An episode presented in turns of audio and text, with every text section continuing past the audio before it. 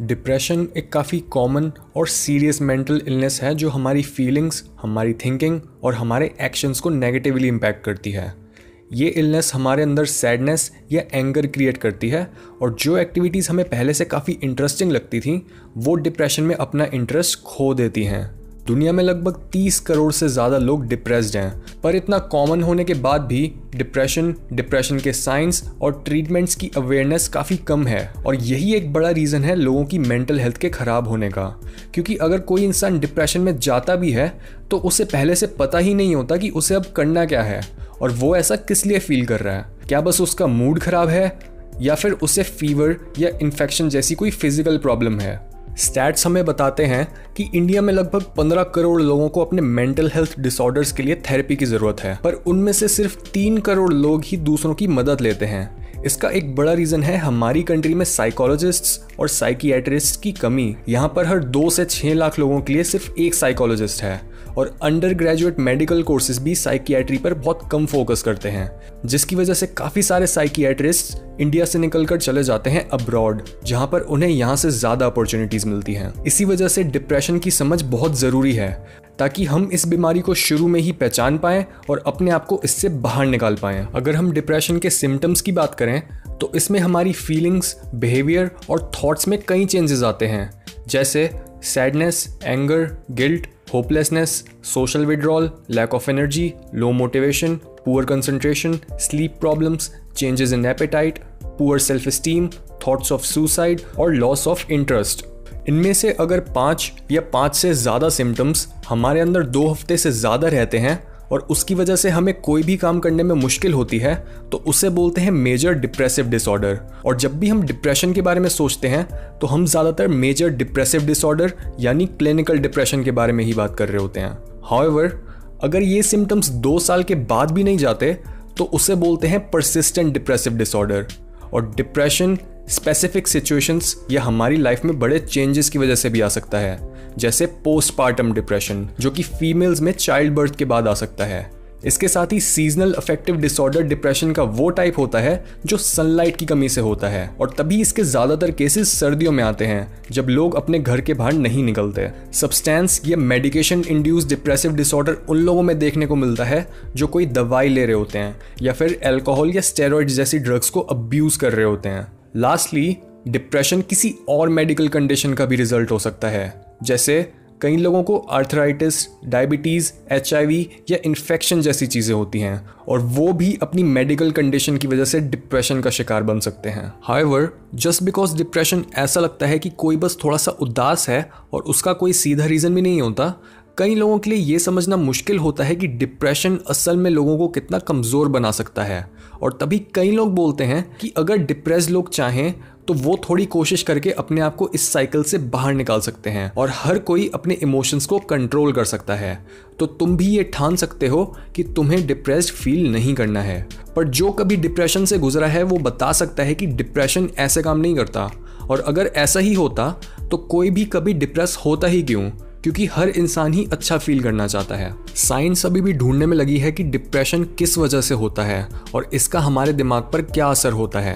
क्योंकि depression multi dimensional है, यानी इसको लाने वाले कॉजेज और सिम्टम्स एक से ज़्यादा हैं। ऐसा एक कॉज है हमारे जीन्स यानी अगर हमारे पेरेंट्स या भाई बहन काफ़ी इजीली डिप्रेस हो जाते हैं तो चांसेस हैं कि हमारे अंदर भी वो क्वालिटी होगी।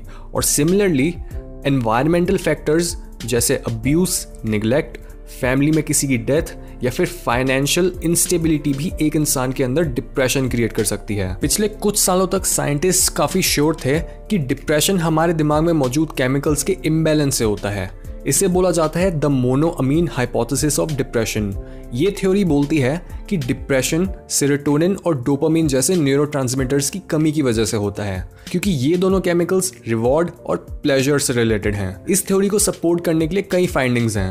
जैसे एक जीन जो सेरोटोनिन रिसेप्टर 5 टी के लिए जेनेटिक कोडिंग करता है, उसमें ज़रा सा भी वेरिएशन यानी बदलाव आ जाए तो लोगों में स्ट्रेस से होने वाले डिप्रेशन के चांसेस ज़्यादा होते हैं, बजाय उनके जिनके इस जीन में कोई बदलाव नहीं हुआ होता। ये इसलिए क्योंकि इस वेरिएशन की वजह से हमारे दिमाग में सिरोटोनिन रिसेप्टर्स का बनना काफ़ी कम हो जाता है, जिससे सिरोटोनिन अपना काम नहीं कर पाता। इसके साथ ही कई ब्रेन एक्सपेरिमेंट्स ये भी बताते हैं कि डिप्रेस्ड लोगों के दिमाग में डोपामीन रिस्पॉन्स भी बदल जाता है, और तभी ऐसे लोगों के लिए एंटी डिप्रेसेंट्स जैसे सिलेक्टिव सिरेटोनिन रीअपटेक इनहिबिटर्स यानी S S R I's best option होते हैं। S S R I's synapse पर ही सिरेटोनिन के रिलीज़ को बदल देते हैं। जिससे ब्रेन के हर पार्ट में सेरेटोनिन ऑप्टिमल लेवल्स पर आ जाता है।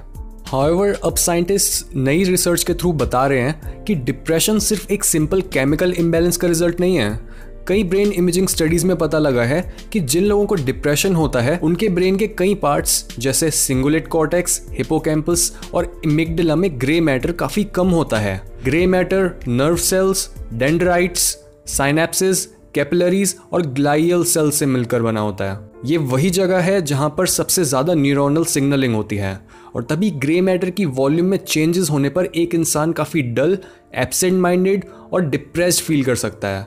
यानी डिप्रेशन हमारे दिमाग के उन पार्ट्स को काफ़ी छोटा कर देता है जो हमारे इमोशंस और डिसीज़न मेकिंग को कंट्रोल करते हैं, जिसकी वजह से पेशेंट्स अपनी केयर नहीं कर पाते और इस कांस्टेंट सैडनेस से बाहर नहीं निकल पाते। इसके साथ ही कई साइंटिस्ट के हिसाब से डिप्रेशन, न्यूरोप्लास्टिसिटी या फिर न्यूरोजेनेसिस के कम होने का नतीजा भी हो सकता है। यानी जिस प्रोसेस के थ्रू हमारे न्यूरॉन्स नई इन्फॉर्मेशन लेते टाइम अपने आप को बदलते हैं और जिस प्रोसेस में नए ब्रेन सेल्स बनते हैं, ये इसलिए भी हो सकता है क्योंकि क्रॉनिक स्ट्रेस न्यूरोप्लास्टिसिटी को नेगेटिवली इम्पैक्ट करता है और ऐसे इम्पैक्ट्स हमें डिप्रेशन के पेशेंट्स में भी देखने को मिलते हैं।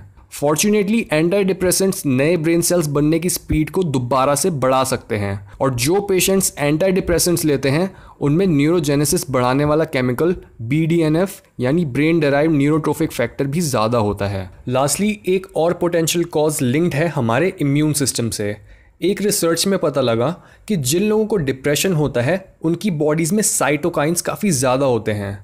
ये काफ़ी छोटे प्रोटीन्स की कैटेगरी है जो हमारा इम्यून सिस्टम रिलीज़ करता है इन्फ्लेमेशन को कम करने के लिए। साइटोकाइंस जनरली सिकनेस बिहेवियर में इन्वॉल्व होते हैं।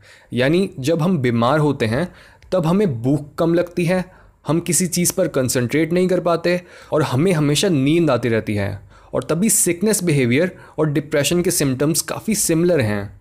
सो so, ये थ्योरी बोलती है कि स्ट्रेस या बुरी डाइट की वजह से बनने वाले साइटोकाइंस हमारी न्यूरोट्रांसमीटर सिग्नलिंग को इंटरप्ट कर सकते हैं, जिससे हम डिप्रेस फील करने लगते हैं। और तभी कई डॉक्टर्स अपने पेशेंट्स को बोलते हैं कि वो एंटी डिप्रेसेंट्स के साथ एंटी इन्फ्लेमेटरी मेडिकेशन जैसे आईबीप्रोफिन भी लें। सो ये थी कई थ्योरीज जो एक्सप्लेन कर सकती हैं कि डिप्रेशन के टाइम हमारे दिमाग में क्या हो रहा होता है। इसके अलावा, हम किसी भी इंसान की लाइफ के बारे में जानकर ये प्रिडिक्ट कर सकते हैं कि क्या वो कभी डिप्रेशन में जा सकता है या नहीं। हम कई चीज़ों को ऑब्ज़र्व कर सकते हैं। जैसे, क्या वो ज़्यादा न्यूरोटिक है? क्योंकि जो लोग इमोशनली स्टेबल होते हैं, वो लाइफ की मुश्किलों में अपने आप को संभाल लेते हैं।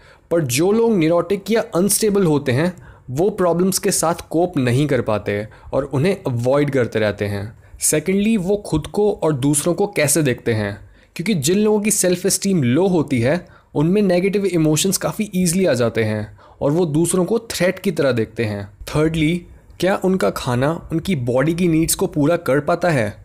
क्योंकि ज़्यादातर लोगों को ये नहीं पता होता कि अगर हम अपनी फ़िज़ीक चेंज करने के लिए डाइटिंग नहीं कर रहे, तब भी हमें कई चीज़ों को खाना चाहिए और कईयों को नहीं। फोर्थली हमें अपने आप से ये भी पूछना चाहिए कि क्या हमारा कोई गोल या ड्रीम है?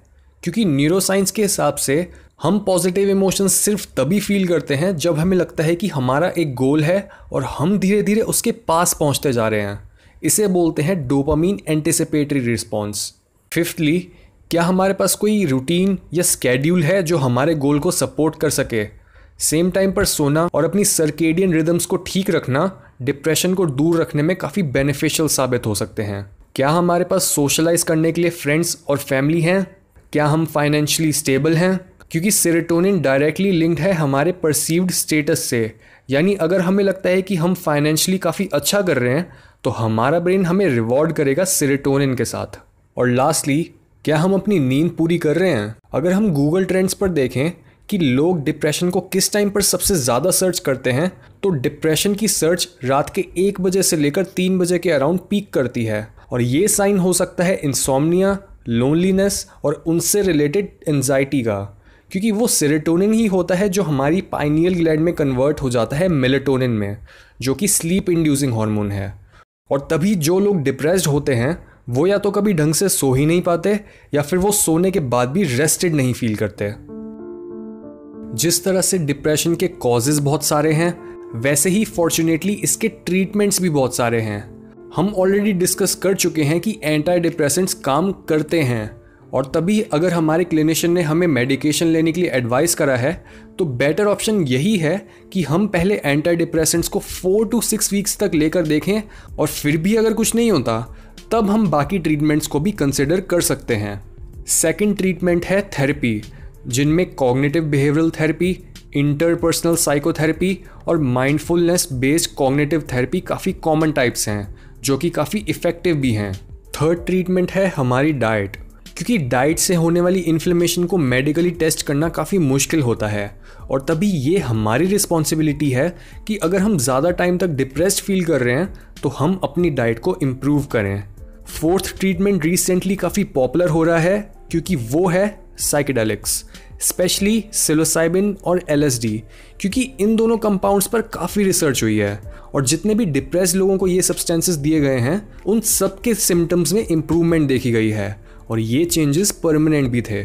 सो so, ये थी हमारी डिप्रेशन पर डिस्कशन और अगर आप भी डिप्रेस्ड हो या फिर किसी और इंसान को जानते हो जो कि डिप्रेस्ड है तो ये समझ लो कि जितनी जल्दी हम डिप्रेशन को ट्रीट करना स्टार्ट कर देते हैं उतनी ही आसानी से हम उससे बाहर आ सकते हैं। रिमेंबर हेल्थ हैप्पीनेस और मीनिंग ये हमारी लाइफ की सबसे इंपॉर्टेंट चीज़ें हैं। और तभी इन्हें प्रायोरिटाइज करना बहुत ज़रूरी है। डिप्रेशन किसी को भी हो सकता है। और जितना हम इस मैसेज को फैलाएँगे, उतना ही हम एक दूसरे की हेल्प कर पाएँगे।